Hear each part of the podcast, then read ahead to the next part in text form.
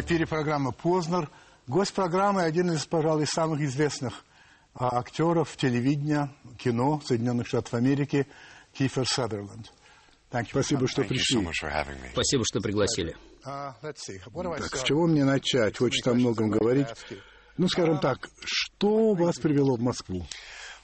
Я сейчас в рекламном туре. Позже я расскажу, как э, сильно я хотел попасть в Москву и как мне жаль, что, по иронии судьбы, я здесь всего лишь на 24 часа. Я здесь для раскрутки своего телесериала «Связь». Это сериал, который впервые в истории выйдет одновременно по всему миру. То есть он выйдет в эфир в Москве, в России, выйдет в США, в Африке, по всей Западной Европе, в Австралии, в Азии, в Канаде, по всей Латинской Америке и везде одновременно. Или с разницей в несколько дней. Традиционно американский сериал выходил в эфир в США и уже затем за границей по окончании первого сезона. И такой порядок препятствовал тому, что в наши дни, когда люди по всему миру начали общаться друг с другом, они не могли обсуждать сериал сразу же после его выхода. И мне кажется просто замечательным, что кто-то из Южной Африки может обсудить сериал с кем-то из Бельгии, если этот сериал их впечатлил. Они могут обменяться разными точками зрения. И, среди прочего, это показывает показывает нам, что хотя у нас очень разные культуры, религии и так далее, которые нас разделяют, есть и общее, что мы все понимаем и любим. И вот вместо миллионов отдельных разговоров в курилке, так скажем, через страничку сериала «Связь» в Фейсбуке или через сайт сериала, который станет центральной площадкой для всех этих обсуждений, можно будет поговорить об этом глобально. И речь идет об огромном количестве людей, давно не виданном на телевидении. А в США вместо трех каналов их стало 500, и аудитория распылилась соответственно. Так что те дни, когда по 30 миллионов людей смотрели какой-то один сериал, давно прошли. И вдруг, благодаря этой единой глобальной дате выхода в эфир, если угодно, мы можем говорить о количестве от 75 до 150 миллионов человек. И использовать сериал «Связь» как повод для такого общения — это отличная возможность, конечно же, для нас. И мы бы хотели, чтобы это произошло. Значит, вы здесь впервые? Да, точно. Что-нибудь удивило вас? Ну, знаете, пока вы тут ходили... Да, ведь я же вырос во времена Холодной войны. Меня вместе с моими одноклассниками учили прятаться под партой по звуку авиационной сирены, потому что нас приучали бояться России, Советского Союза. Соответственно, я думаю, то же самое происходило и здесь. По-моему, Билли Кристал сказал очень смешную фразу, когда впервые приехал сюда и выступал со своим шоу. Он рассказал то же, что и я сейчас, и говорит, я уверен, нас учили тому же самому, и мы все ошиблись. Нужно было вместе вдарить по французам. По-моему, это очень с юмором сказано. Да, очень смешно.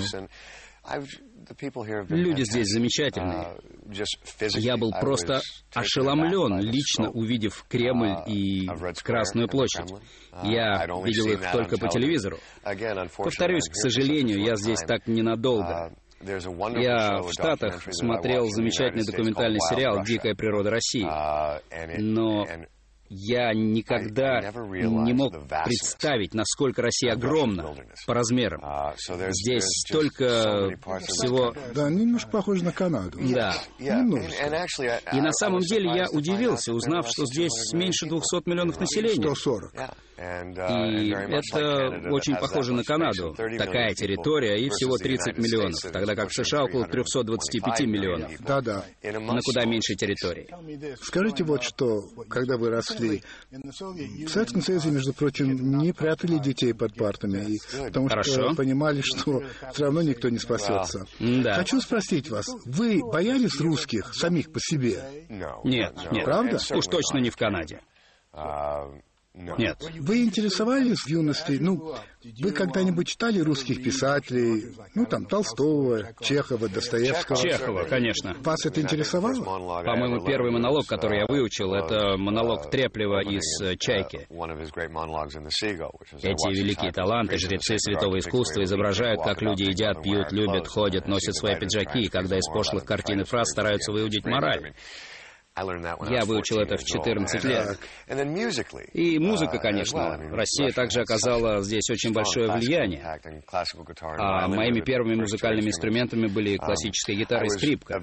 Я с ранних лет очень увлекался историей Второй мировой войны, будь то романы об отчаянных и смелых шпионах или исторические книги, документальные фильмы про войну. И трудности, с которыми столкнулась Россия в той войне, просто невероятные. Если вам нужны были примеры стойкости и мужества людей, то, конечно же, вам рассказывали про Ленинград. Так что я восхищался Россией. Я думаю, что в юном возрасте все дети, uh, уж не знаю, было ли это общим для всех 14-15-летних, это бунтарство. Но мы считали, что во всем это много лицемерия и пропаганды. В смысле этого противопоставления Советского Союза и Соединенных Штатов. Но, тем не менее, все это было. Uh, так что я никогда не представлял, uh, что когда-то смогу, во всяком случае, в детстве не представлял, что мне когда-то повезет самому прогуляться по Красной площади, как это случилось Как бы вы описали русского? Ну вот, на, на вскидку, русский, он какой? Сосредоточенный. Сосредоточенный. Сосредоточенный. Сосредоточенный. Понимаете, Здесь не часто встретишь улыбки из серии «Доброе утро, как поживаете?» Во всяком случае, не сразу, не быстро. Мне кажется, нужно заслужить, заслужить улыбку тех людей, с которыми я встречался. Нужно заслужить их уважение, заслужить их время. И это происходит не сразу. Но они они, очевидно, другие в культурном смысле. А, Но люди были очень гостеприимны и, по-моему, искренне гордились своим городом. И если сказать об этом подробнее, то нам очень uh, помогли э, их рассказы о том, где мы сейчас и что мы видим. Вы родились в Лондоне. Да. В ваших жилах есть шотландская кровь. Есть. Вы канадец. Да. Um, вы сами себя считаете канадцем? Да. В первую очередь? Да, конечно. Ясно. Гордитесь этим? За исключением очереди на таможне в Лондоне или в Евросоюзе. Нет, я канадец и... Гордитесь этим? И очень горжусь этим. Мой дед был лидером новой демократической партии Канады. Он 16 лет был премьер-министром провинции Саскачеван. Томми Томми Дуглас. И после этого он стал федеральным главой партии. Он отвечал за систему здравоохранения Саскачевана и распространил ее на уровень федерации, став лидером партии. Это стала общегосударственная программа. Ей очень помог Пьер Трюдо э, и либеральная партия. Э, этой системе в 70-е и 80-е годы завидовал весь мир. И спустя 16 лет э, правления консерваторов в Канаде у этой системы есть э, некоторые проблемы из-за недостатка финансирования, но принципы этой системы здравоохранения замечательны, и я очень горжусь, что их заложил мой дед. Ваш дед очень известный человек в Канаде, да, Кейт? Все знают Томми Дугласа. Да, и недавно на CBC, э, канадской э, телекомпании, для того, чтобы возродить интерес к истории Канады а, провели uh, своего рода голосование, кого люди считают самым важным в истории Канады человеком. И каждую неделю они делали о ком-то небольшой документальный фильм. Повторюсь, выиграть мог Джон Диффенбейкер, Джон Макдональд. Уэйн Грецкий. Уэйн Грецкий, конечно же, был одним из фаворитов. Мой дед тоже был одной из кандидатур. В общем, uh, было много претендентов, и uh, в итоге мой дед выиграл по итогам голосования. Uh, Его признали величайшим канадцем, и это напрямую связано с тем, чего ему удалось добиться в провинции Саскачеван. Когда он туда приехал, это была беднейшая из десяти провинций Канады. За исключением города Саскатун, в домах нигде не было канализации. Дороги были насыпными, не было электричества, уличного освещения и, конечно же, никакого здравоохранения. И его избрали с программы из четырех пунктов. Он собирался организовать здравоохранение, построить дороги, провести электричество и обустроить школы. И он сделал это? И сбалансировать бюджет, извините, пять. И он выполнил все пять. И это невероятно. Я часто слышал, как люди говорят, в наши дни это невозможно, это было другое время. Это неправда. Он был целеустремленным политиком и верил в то, что он делает. Здравоохранение было для него первостепенной задачей, потому что в раннем возрасте он заболел болезнью, которая называется остеомиелит. И поскольку его родители были шахтерами, они не могли заплатить, чтобы ему спасли ногу. Конечно, понятно. И врач решил сохранить ему ногу, потому что мог провести экспериментальную операцию. И мой дед очнулся после операции, ему было всего 11. А перед операцией его предупредили, что он будет ощущать воображаемую ногу на месте своей ноги, что он не переживал из-за этого. И вот он просыпается после операции, и он не только чувствует воображаемую ногу, он ее видит. Он очень разволновался. И потом узнал, что ему сохранили ногу. Он был благодарен за это, но одновременно и злился. Он злился, что оказалось так просто спасти его ногу, а он мог потерять ее лишь потому, что не мог за это заплатить. Это двигало им. Некоторое время он был баптистским священником в Соскочеване и начал сбор одежды для бедных во времена Великой депрессии. И церковь посчитала, что это неподходящее место для раздачи одежды бедным. И тогда он ушел из церкви и стал политиком. Он был настолько вдохновлен и целеустремлен, как мало кто из тех, кого я видел в своей жизни. Я сам не целеустремлен до такой степени. Вы знали его? Да, очень хорошо. Он повлиял на вашу жизнь лично? Очень значительно. Значительно. Я проводил у него каждое лето. Моя мама очень сильная женщина. Она ростом где-то полтора метра. И я бы сказал, пожалуй, это единственный человек, э, кого я боюсь по-прежнему до сих пор. Я могу теперь бегать быстрее, чем она, но она по-прежнему заставляет меня нервничать. Она была жесткой, много от нас требовала. У меня есть сестра-близнец, и она много требовала от нас обоих. И дедушка забирал меня на лето, после десяти месяцев этой жизни с постоянными uh, проблемами. Я не был лучшим учеником в школе, я часто воровал шоколадки в местном магазине, я периодически дрался. Я был не самым простым ребенком для воспитания. Но я попадал к нему, и он первый, кто говорил мне, не переживай, ты ребенок, все будет нормально. И он первый, кто помог мне почувствовать, что я могу добиться в своей жизни всего, чего захочу, и что я должен задуматься об этом, и что у меня это получится. И не надо волноваться о том, что говорят другие. Мы с ним подолгу гуляли. Он любил колоть дрова. Так он расслаблялся, когда работал в парламенте. Мы часто делали это вместе. Он научил меня водить. Сам-то он был не очень хорошим водителем, кстати говоря. Так что, когда мы с ним вдвоем оказывались на парковке в Уэйкфилде, в провинции Квебек, это было довольно забавное зрелище.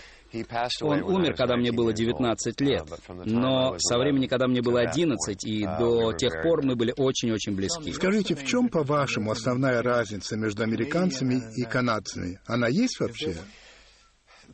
У Канады есть некое смирение. Я думаю, невозможно быть нацией-союзницей великой страны, вроде Соединенных Штатов, и не быть другими. Думаю, что это естественная uh, скромность. И еще одна вещь, о которой говорят многие, кто побывал, например, в Соединенных Штатах, и особенно те, кто попадал в Нью-Йорк, например. Там есть страсть, энергетика, уверенность, что мы можем все, и что мы очень сильны. И эта уверенность привлекает. С этим не поспоришь. Um, Э, если ты вырос к северу от этой страны, ты, возможно, не настолько самоуверен, ты чуть более скромен. И наша нация намного меньше. Э, во времена моей юности канадцев было 20-22 миллиона для такой-то огромной территории. Точно. И нужно было 22 миллиона человек, чтобы все работало. У нас никогда не было такой безработицы, какая была в США. У нас не было расового разделения, какое было в Соединенных Штатах. Потому что, повторюсь, нас было всего 22 миллиона. Поэтому, когда я впервые приехал в США сниматься в фильме 1969 с Робертом Дауни-младшим, я столкнулся с расовым разделением в Саванне, штат Джорджия. или в Джексоне, Миссисипи. Я был в шоке от этого. Я думал, это только в исторических книжках осталось и кончилось уже во времена администрации Кеннеди. Так что различий было много. Но я думаю, что в основном это было из-за... Лучше всего это описал мой отец, кстати. Я только сейчас вспомнил. Если взглянуть на первые годы развития США, развитие шло в сторону Запада. Народные герои, герои комиксов США. Это же все были преступники. Билли Кид, банды Джеймса.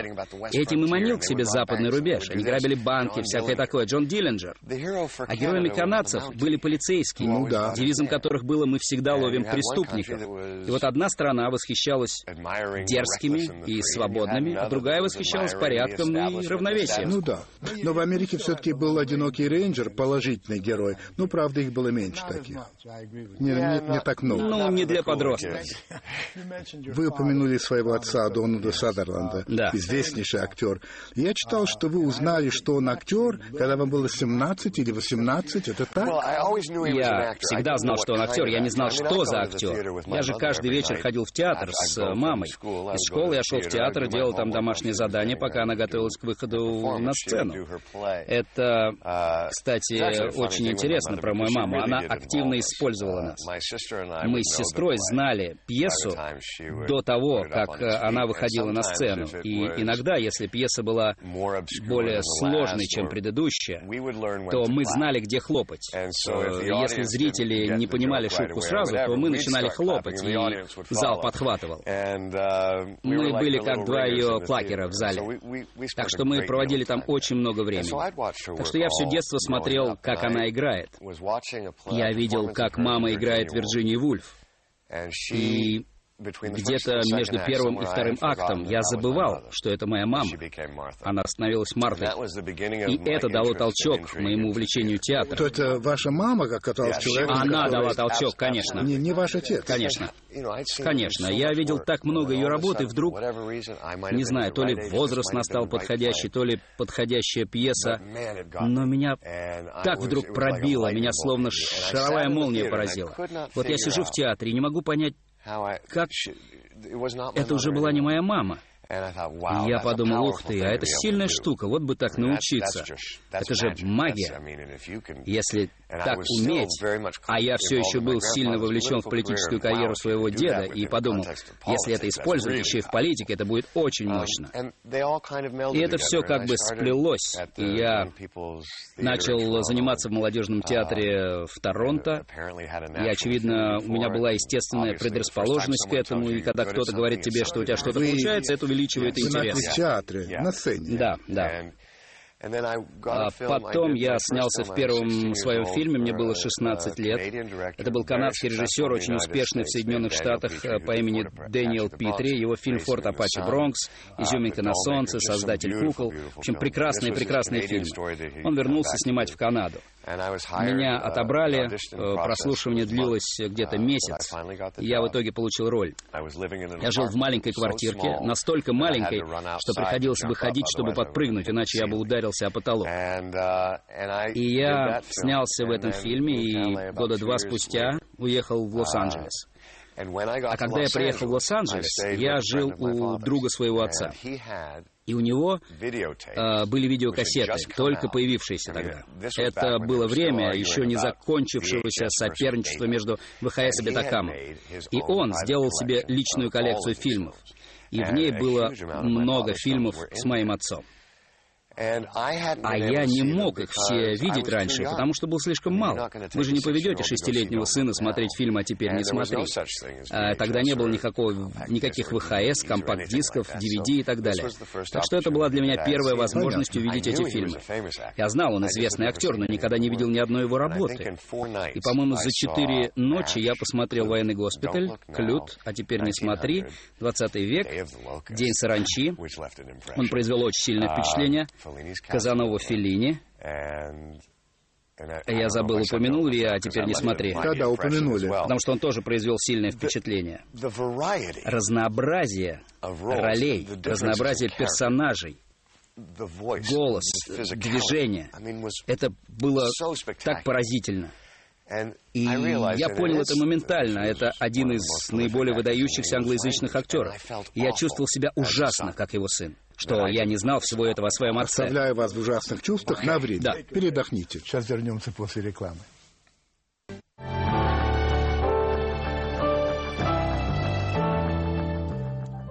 Вы когда-нибудь сомневались, что актерство — это ваше? Постоянно. То есть вы... И даже сейчас. То есть все еще не уверены? Вы учились в актерской школе? Да, в театральном училище YPT. Там был курс э, Потом была программа в Нью-Йорке под названием Уильямстаун. Это была программа для желающих стать актерами. По-моему, я был самым молодым членом профсоюза актеров за всю их историю. Потом я ходил на прослушивание в Бродвейский театр «Круг в квадрате», но никогда подолгу не задерживался по той причине, что мне везло, я снимался в кино. Но я постоянно сомневался, и началось все довольно смешно, потому что я не считаю себя особо суеверным, но, безусловно, я таким являюсь. Я снимался в фильме, о котором я говорил раньше, под названием «Парень из бухты». Я играл там с Питером Донатом, замечательным американским актером, и Лив Ульман, прекрасной актрисой. Шведская, кажется. Шведская. Да, да. И мне все так нравилось. Я жил в гостинице, мне платили за работу, у меня появились деньги. У меня начиналась жизнь. Так я ощущал. И я пришел в ресторан отмечать начало съемок. Там были все актеры, режиссер, продюсер. Мы вместе ужинали, и в конце ужина я разломил печенье с предсказанием, и там было написано «Иди домой». И я, я был ошеломлен этим. Я ведь всегда задумывался где-то глубоко про себя, что мне нужно отправляться домой заняться чем-то другим, возможно, заняться тем, чем занимался мой дед, оказавший огромное влияние на многих людей. Но в итоге я решил остаться в профессии и сделал то, что сделал. Скажите, когда вы начали складываться как актер, был кто-то, кто стал для вас ну, примером для подражания? Несколько человек. Ну, например, Джин Хэкман, один из выдающихся актеров нашего времени. Я видел хорошие фильмы и не очень хорошие фильмы с Джином Хэкманом. Да, но Джин Хэкман. Но ни разу в жизни не видел, чтобы Джин Хэкман сфальшивил. Но я бы сказал, что в молодости, когда я решил отправиться в Штаты, был молодой актер, которым я безгранично восхищался. Это был Шон Пен. Шон Пен и Тим Хаттон изменили кино для молодых актеров. Менее чем пятью годами ранее 35-летний Джон Траволта играл 17-летнего в Бриолине. 17-летние никогда не играли в кино 17-летних. Джимми Дину было ближе к 25, когда он играл тинейджера в фильме «Бунтовщик без причины». И вот вдруг появляется Тим Хаттон, а в фильме Роберта Редфорда, получает Оскара за роль в «Обыкновенных людях», и потом снимается в фильме «Отбой» с Шоном Пеном. Uh, после того, как тот снялся в «Беспечных временах» в колледже Ричмонд. Это были три поразительных фильма, невероятные работы. И их работы были серьезными и хорошими. У меня был друг, поразительно похожий на Тим Хаттон. Его звали Питер Спенс. Мы вместе с ним приехали в Нью-Йорк в театр «Круг в квадрате». Вот он собирался быть Тимом Хаттоном, а я собирался быть Шоном Пен. Я не представлял, что два года спустя Шон Пен пригласит меня работать в фильме «Яблоко от яблони». И он совсем был не тем человеком, кому стоило говорить, слушай, я хочу быть точно таким, как ты. Это его очень расстроило. С тех пор мы стали с ним друзьями, но я никогда больше ему этого не говорил. Он, безусловно, был человеком, которого я боготворил потому что я считаю, что он открыл столько возможностей для молодых. Что было вашим первым успехом, ну, прорывом, так сказать? Я думаю, фильм «Останься со мной». И это смешно, потому это было что... в каком году? Ну, господи, наверное, в 85-м. Ну, сколько вам было лет? В 85-м мне было 18, в начале съемок 17, и 19, когда фильм вышел. Uh, и фильм оказал на меня значительное влияние в двух смыслах. Естественно, это изменило мою жизнь. После этого я снялся в «Пропащих ребятах», «Молодых стрелках», «Молодых стрелках 2», «Коматозниках», «Трех мушкетерах», серии фильмов, которые все были uh, первостатейными. Я думал, так будет всегда. Мы поговорим об этом позже, но этого не случилось. Конечно, из взлета и падения в любой карьере. Но я привел свою подругу на просмотр для съемочной группы еще до выхода фильма. Я посмотрел фильм и подумал, oh, о нет, у меня проблемы. Я сказал это своей подруге потом за ужином. Мне нужно быстро получить другую роль, потому что я uh, ужасно сыграл. И если я найду другую роль до выхода этого фильма, то у меня еще есть шанс. Она говорит, а мне понравилось. Ну и фильм вышел и был очень успешен, стал для меня большим успехом. И я понял, что не могу смотреть на себя. Ну, да в кино. И по-прежнему не может? Нет. Мыслительный процесс, эмоциональный процесс, который я проживаю, трогает аудиторию. Зрители получают то, что я им посылаю. Но лично я просто не могу смотреть на себя самого, на то, что я пытаюсь сделать. И как только я смог смириться с этим, я стал получать удовольствие от своей работы. Uh, я ни разу не посмотрел целиком ни одной серии сериала «24 часа». Смотрел то, что должен был смотреть при озвучке, переозвучке, если что-то не получалось, на съемке. Я прекрасно понимаю, о чем вы говорите. Я да. сам не могу смотреть свои программы. Я вас понимаю. Скажите, вот вы получаете сценарий, да? Сценарий с ролью, и она вам нравится. Вот опишите, как вы начинаете работать над этой ролью? А, сериал «Связь», который я сейчас рекламирую, идеальный пример этого, потому что я не хотел там сниматься. Не хотели? Нет. Я имею в виду, что не хотел сниматься в телесериале. Я только что закончил девятилетние съемки в сериале «24 часа». У меня есть фотография дочери, где ей пять, она с косичками, и фото, когда я закончил «24 часа», и она закончила Нью-Йоркский университет. Это очень долгий период времени. Это сильно повлияло на меня. Поэтому я занимался бродвейской пьесой с uh, Брайаном Коксом, который, кстати, до сих пор преподает здесь, в России, время от времени. Это великолепный шотландский uh, актер. Вот кто-то прислал мне сценарий связи, сценарий телесериала. И я говорю, я не хочу сниматься в телесериале. А мне говорят, на твоем месте я бы почитал. Я так и сделал, прочитал из уважения к людям, связанным с этим сериалом. Абсолютно уверенный, что потом с полным основанием объясню им, почему я не хочу сниматься. И где-то на 32-й странице я подумал, о нет, о нет. Я начал влюбляться в сериал, и к концу все становилось лучше и лучше. И я понял, что мне придется учиться участвовать в этом. Я влюбился в сюжет. Это первая ступень. Найти историю, которую хочешь рассказать. И как любой член группы, ваш персонаж может быть солистом, бас-гитаристом, соло-гитаристом или барабанщиком, или турменеджером. Но если вам нравится история, вы пытаетесь найти инструмент, на котором сыграть. Я подумал, что я тут стану вполне достойным ритм-гитаристом. Я думаю, что по сути мальчик — это солист и соло-гитарист. И затем ты um, начинаешь думать, как э, встроиться в эту историю, встроиться в этот сюжет, как относиться к нему. Мне особенно понравилось развитие отношений отца и сына. Мне нравится много других сюжетных линий, мне нравится, как все закручено. Для меня многое было непредсказуемо. Это мне тоже понравилось в сериале, но развитие отношений отца с сыном запало мне в душу. И во многом оно совпадало с моим личным опытом в качестве отца. Среди прочего, больше всего с моей дочерью мне нравилось провожать ее в школу держа ее за руку. И, естественно, наступает время, когда твоя дочь перестает держать тебя за руку. Именно поэтому я теперь помню это еще ярче.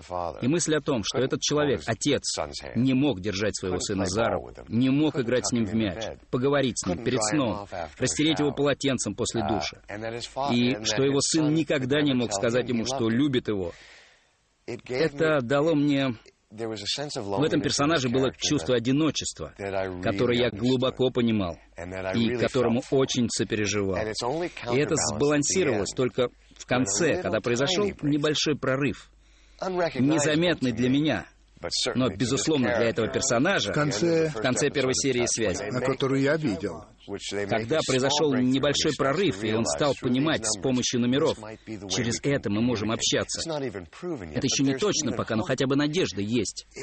Это был восторг. И это требует от человека большого мужества жить день за днем, зная, что самые важные для него отношения будут меняться лишь по чуть-чуть.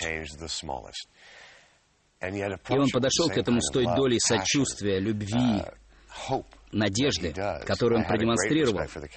За это я очень уважаю этого героя, и к тому же, зная, что эта возможность общаться будет расти, это мне давало возможность сыграть одиночество этого персонажа, но и в конечном счете надежду этого героя. Думаю, для меня драматическое сочетание этих двух вещей было невероятно впечатляющим. Есть ли роль которые вы никогда не сыграли, но мечтали сыграть? Я не знаю, там и Шекспир или что-то такое. Нет? Наверное, нет, судя по вашей реакции. Нет, нет. Есть кое-что, о чем я очень мечтал в свое время. Я когда-то очень хотел сыграть э, плейбой в западном мире. Я пытаюсь ужиться сейчас со своим возрастом. Я слишком стар, чтобы сыграть многое, о чем давно мечтал. Я вступаю в возраст, который может быть очень и очень интересным. Я пока еще не думал о нем с этой точки зрения. Поэтому каждый раз, глядя в зеркало, я точно знаю, сколько мне лет. Каждый раз просыпаясь утром, я надеюсь, что, может, это не так. И uh, поэтому мне нужно было сжиться с этим. Безусловно, «Чайка», пьеса, в которой я хотел сыграть очень и очень давно. Если говорить про классический театр, то меня всегда больше привлекал Чехов, чем Шекспир. Не знаю почему. А Теннесси Вильямс нет? Да, я играл Тома в «Стеклянном зверинце». Это был прекрасный опыт, и это был персонаж, которого я хотел сыграть очень долгое время. Я его играл долго, семь месяцев в Национальном театральном центре в Канаде. Но должен вам признаться, что я часто загораюсь на что-то совершенно новое, как в случае со сценарием um, сериала «Связь», чтобы не быть связанным мыслями о том, какая постановка твоя любимая, как это должно быть сделано. Это меня uh, очень всегда привлекает э, в исходном материале. Ваша мама хотела, чтобы вы играли на скрипке. Да. Моя мама хотела, чтобы я играл на скрипке. До того дня, когда я прикнопил над постелью, такой комикс, который нарисовал Чарльз Эдамс. И первая картинка — это такой толстый мальчик в шортах со скрипкой. Потом он звонит в дверь, и профессор открывает такой потлатый в очках. Мальчик входит, кладет футляр на стол, открывает футляр, вынимает оттуда автомат и расстреливает профессора. И это был конец моих уроков. Больше я на скрипке не играл. Мудрое решение. А вы? Я научился играть на скрипке, потому что всегда хотел играть на гитаре. И такую сделку заключила со мной мама. Она сказала... Играешь на скрипке энное количество лет и куплю тебе гитару. Сколько лет? Я играл шесть лет. Шесть лет? И самое парадоксальное, что пьеса, о которой я вам рассказывал, первая моя пьеса, это была пьеса знакомого моей мамы, который ее написал и поставил. Она была про Лодзинское гетто. В Польше, да? Да. По воспоминаниям обитателей Лодинского гетто, которые должны были решать, кого отправить в лагерь смерти, и они оправдывали сами себя с тем, что спасают детей, что они пытались спасти детей задолго до того, как уничтожили всех. И режиссер, который был близким другом нашей семьи, его звали Дональд Фрид, он не очень любил детей, не очень ладил с детьми. И он спросил маму, могу ли я сыграть у него потому что она могла поработать со мной. Это был мой первый театральный опыт, э, мне было 11 лет. Одна из причин, что он позвал меня, была в том, что я умел играть на скрипке. И я играл две композиции. Одну в конце первого, другую в начале второго акта.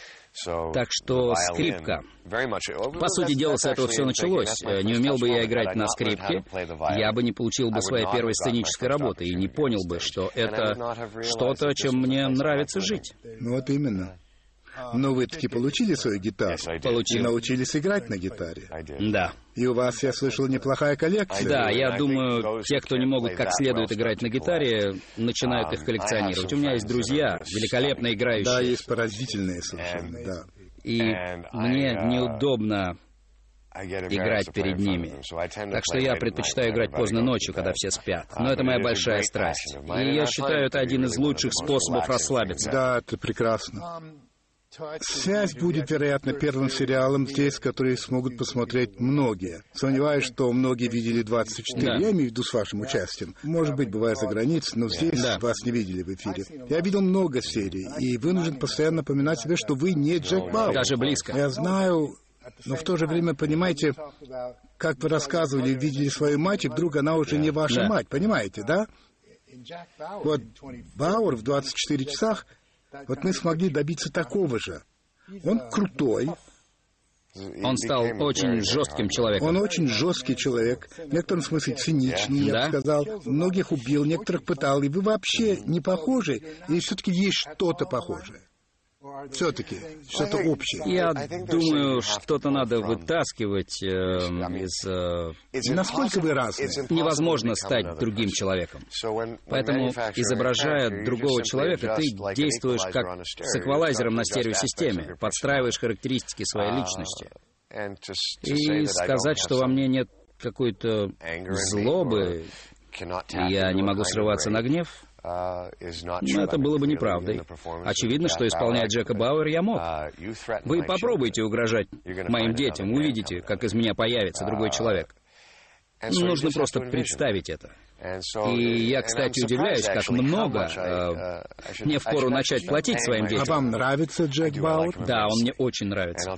Я скажу вам почему. Это человек, столкнувшийся с непреодолимыми обстоятельствами. И он все равно борется с ними. Борется с ними из чувства ответственности.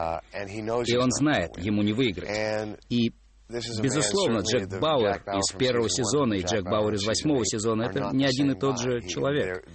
Происходившее с ним повлияло на него. Он он многим пожертвовал. Он мог защитить президента США, но в результате потерял свою жену. В течение многих лет сериала он был чужим для своей дочери. Все, что он ценил и больше всего любил, он вынужден был пожертвовать, чтобы сделать то, что он сделал, то, что считал своей ответственностью. И то, чему его учили, чтобы в конце быть преданным правительству, которому он отдал все. Так что... Но я считал, что он действует исходя из некоторой морали, того, что он считал правильным или неправильным, и вел себя соответственно. И что еще интересно в этом сериале, были моменты, когда он был неправ. Мы знали, что он неправ, было очевидно, что он неправ. По-моему, в начале пятого сезона есть эпизод, где он дает показания в Конгрессе. И речь идет о том зле, которое он творил, в том числе пытал людей. И он отвечает, когда вы вызывали меня, у вас уже не было вариантов. Вам нужно было решать конкретную задачу. И вы обращались ко мне именно потому, что знали, я именно так и поступлю. Так почему вы задаете мне эти вопросы теперь? Что, опять же, на мой взгляд, возвращает нас к вопросу о лицемерии властей задним числом. То есть... Э... Давайте не будем про политику, меня Да. тут тошнит. Да. Скажите, вам нравится отец из связи? Да, да, Он близок вам? очень. Да, и он очень открыт эмоционально по сравнению с да. персонажем вроде Джека Конечно. Бауэра. Это человек, который... Есть э, эпизод в одной из серий, который вы скоро увидите. А, Там происходит большой прорыв э, в их э, общении. Это хорошо. И это пробивает насквозь его. Он, он говорить не может. У него дыхание перехватывает. Такого не могло случиться с Джеком Бауэром. Что должно зацепить зрителей в связи? Надеюсь, то, что зацепило меня, его отчаянные попытки наладить общение с сыном. Есть целый ряд сцен, искусно расставленных сценаристами по всему сериалу, показывающих, как все в нашем мире взаимосвязано. Даже в первой серии. Ситуация, связанная с моим сыном, заставляющая меня уронить телефон, который потом путешествует по миру. Больше всего мне нравится в связи то, что вместо того, чтобы фокусироваться, как все мы делаем, как я делал, на разделяющих вещах в нашем мире, будь то культура, религия, политика, язык, мы начинаем говорить об общих связях, об общем и все пронизывающем языке культуры. Нет на этой планете культур, не ценящих детей, не ценящих семью, не защищающих ее. А, культур, которые не понимают, что необходимо уважать стариков и ценить свою историю. Это вещи общие для всех культур. Это превыше культурных рамок, религии и расы. И наш сериал старается сосредоточиться на них. Я думаю, что чем больше мы будем думать о том, что нас сближает, тем лучше будет всем. Позвольте задать вопрос, совершенно не связанный с этим. Хотя, может, вас об этом и спрашивали. У вас много татуировок. Да, много. А почему? Первая татуировка, которую я сделал, это до сих пор вызывает у меня улыбку, это китайский иероглиф. Я специально наколол его. Это китайский иероглиф, обозначающий силу и под ним сердце, то есть сила сердца. Uh, С точки зрения 16-летнего это было нечто важное для меня. Вам было 16. Мне было около 16. Я чуть было не наколол Микки Мауса в шлеме космонавта. Мне же было 16. Um, Если бы я наколол Микки Мауса в шлеме космонавта, я бы никогда больше ничего в жизни не наколол и, вероятно, вывел бы эту татуировку вскоре. Но сила сердца имела для меня некое значение. И Четыре или пять лет спустя я был в Новой Зеландии. И половина съемочной группы были маори, половина белые. А я приехал туда, пробыв в течение десяти лет в тех местах США, где расовое разделение было невероятным. И вот я вижу группы из Маури и белых, работающих в абсолютной гармонии из Окленда. Я ничего подобного в жизни не видел. И мы очень близко сошлись с ними. И я тогда uh, сделал татуировку у маурийского мастера тату. Это тоже было значимо для меня. Uh, Потом еще одно обстоятельство. То есть это всегда какое-то обстоятельство? Всегда. И место. Um, я э, наколол здесь святую Гвадалупе. Я жил uh, в районе Лос-Анджелеса, населенном в основном выходцами из э, Сальвадора. Uh, И я был буквально единственным белым в своем квартале. Um, я жил на старом складе, который превратил э, в жилище. Uh, это оказался прекрасный район, у меня ни разу не было там проблем. Но никто не мог понять, почему я там живу, считая, что там опасно. А в самом деле, почему вы там жили? Этот склад стал небольшой студией звукозаписи, которая, в свою очередь, стала небольшой компанией звукозаписи. Понятно. И я только мог позволить себе этот склад. Понятно. И я тоже нервничал поначалу из-за окружения, а они прекрасно отнеслись ко мне. Это был важный символ для них, и я это наколол. Первая татуировка в 16 лет, а последняя? 43, 42, 43. То есть, возможно, и будут еще. Да? Так? Да, это как, как моя записная книжка.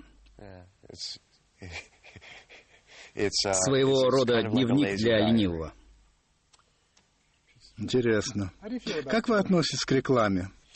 А в каком смысле? Я участвую в озвучке. В смысле, когда вы смотрите телевизор, коммерческое телевидение. Угу. Там ее очень много, и некоторых да. это просто бесит. Они говорят, что в Европе хотя бы да. ее нет посреди программ, только после. Ведь так. Мой отец был среди них, когда начал смотреть 24 часа. Он говорил, что не мог смотреть э, сериал в США, только во Франции. Вопрос, кто за что платит. Я смотрю на это таким образом. Стоимость производства на телевидении за последние 30 лет возросла многократно, просто гигантски. Это требует денег. И в США решили оплачивать это таким образом. В Англии за это платит правительство на BBC. Ну, понятно, да, конечно. В каждой стране свой подход к этому. Но хочу сказать, что в случае, например, с 24 часами были рекордные продажи DVD. И никто в компании 20 век Fox этого не ожидал. Миллионы и миллионы DVD. Люди хотели смотреть это по-другому. Но в то же время они тратили эти 70 долларов на DVD. То есть столько стоил вам просмотр без рекламы. Скажите, меня вот что очень заинтриговало. У вас был большой перерыв в какой-то момент, когда вы перестали... Наполовину добровольно, наполовину по необходимости. И это продолжалось? Это продолжалось почти 10 лет. Более 7 лет, да? Да. И вы были в Монтане? Я жил в Монтане, на центральном побережье Калифорнии. А почему? Что случилось? Я не был не был... Это... Вы не были востребованы? Меня не приглашали в фильмы, которые я хотел. Я снялся в паре фильмов неоднозначных, э, мягко скажем. И я быстро понял, что если продолжу сниматься в таких фильмах, велики шансы, что не смогу больше сниматься вообще. И... В каком-то смысле вы просто ушли в сторону? Да, повторюсь, у меня особо не было выбора. И я к тому же подумал, что если сделаю небольшой перерыв, то кто-то позовет меня назад. Что вернуло вас после стольких лет? Спустя семь лет меня все же позвали назад. Да. да. Ну, вас могли забыть за семь лет? А, вы абсолютно правы. И я очень боялся этого, потому что, честно говоря, я только умею телефонный кабель укладывать в провинции Онтарио, если не сниматься. Я отдал этому всю свою энергию, сложил все яйца в одну корзину, так что я переживал из-за а этого. Вы также, ну я читал, вы где-то рассказывали, что участвовали э, в Родео? Да, в Родео я соревновался на профессиональном уровне, выходил в национальный финал в 94-м, 96-м. Выиграли? Выиграл несколько Да-да. Родео. Катались на, на лыжах на горных? Да, это тоже. Любите спорт, да? Мне нужно было найти, чем занять себя. Да, понятно. И в итоге, в основном, я занялся перегоном скота к Монтане. Ну, в основном в центре калифорнийского побережья. Настоящий ковбой. Отчасти. У меня было 4000 акров, э, около 500 молочных коров, 16 быков. Выходило примерно 95% э, воспроизводства, то есть мы получали примерно 490 коров каждый год. Мне очень нравилось заниматься этим, и мне так легче было переживать этот э, простой, имея чем заняться. Конечно. Иначе бы с ума сошли. Если бы, если бы мне нечем было заняться, я б валялся под стойкой самых отстойных кабаков. Так ведь это бывало. Не сказать, что я там не бывал, но мог бы не вылезать оттуда. Это бывало ведь с вами, а? Так что с этим мне все-таки очень повезло. Да, и мне тоже нужен был этот перерыв, хотя я и сказал, что не получал ролей, которые хотел бы получать. Я вернулся в такой проект, как «24 часа» с обновленным чувством уважения, энергии и воодушевления. Уважение тут очень важное слово. Я отмахивался от этого раньше. Я говорил «Молодые стрелки 1», «Молодые стрелки 2», «Пропащие», «Ребята», «Коматозники», «Три мушкетера», «Несколько хороших парней». Это все первоклассные фильмы.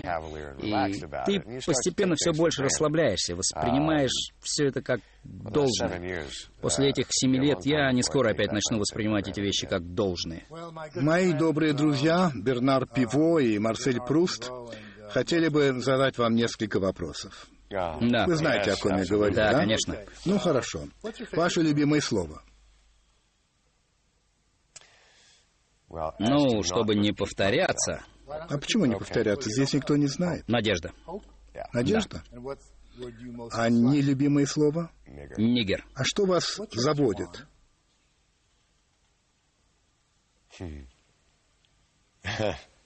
Много разных вещей. Дайте подумать. Ладно. Давайте пропустим Ладно, пока. ладно. Что вас удручает? Расизм. Ненависть, на самом деле. Вот, просто ненависть. Какой звук вы любите больше всего? Гитара. А самый нелюбимый звук? Ногтем по школьной доске. Помимо вашей, какой еще профессии вы бы хотели владеть? Как ни странно прозвучит, но думаю, я был бы хорошим разведчиком. Думаю, хорошим разведчиком был бы. Какой профессией вы не хотели бы заниматься ни при каких обстоятельствах? Я бы не хотел быть моим бухгалтером. Когда вы лжете, если лжете? А лгу, когда мне страшно. Так, что вас заводит? Я бы ответил своим любимым словом «надежда». Оказавшись перед небесными вратами, что вы скажете Богу? Я вообще-то предполагал, что ты здесь будешь, но не был уверен. Рад убедиться. Это был Кифер Садерланд. Спасибо большое. Вам спасибо, я получил огромное удовольствие. Я рад. Спасибо. Спасибо.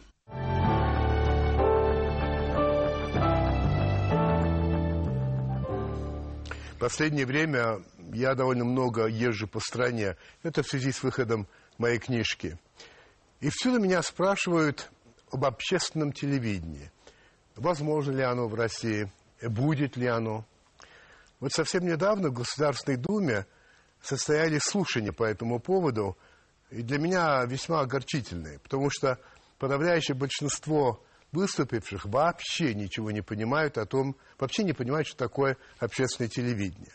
В том числе и господин Говорухин, который понес такое, что, ну, трудно представить. Впрочем, ну, бог с ними, бог с ними, к счастью, не они будут решать, быть общественному телевидению в России или нет. Совсем коротко. Общественное ТВ Это такое ТВ, которое не зависит ни от власти, ни от рекламодателя. Понимаете? Оно зависит только от зрителя. Никто, ни президент, ни премьер-министр, ни финансист, никто не может вмешиваться в вещательную политику такого телевидения. И что важно, это вещание не является ни оппозиционным, ни проправительственным. Оно является объективным, честным и подлинно информативным. Представляете? Я представляю, но в отношении России представляю с некоторым, ну, скажем так, с трудом. Есть только две страны в Европе, где нет общественного телевидения. Одна из них Россия, другая Беларусь. Ну, вот такой тандем. Создание общественного телевидения – это все-таки принципиальное изменение политики. Вот может ли быть принципиально иной политика только в одной области? Вот мне не кажется. Вот отсюда мои сомнения. Но все мы, кто работаем в этой группе, работаем над концепцией общественного телевидения, полны решимости добиться этой цели. Вот так-то. Удачи вам и приятных сновидений.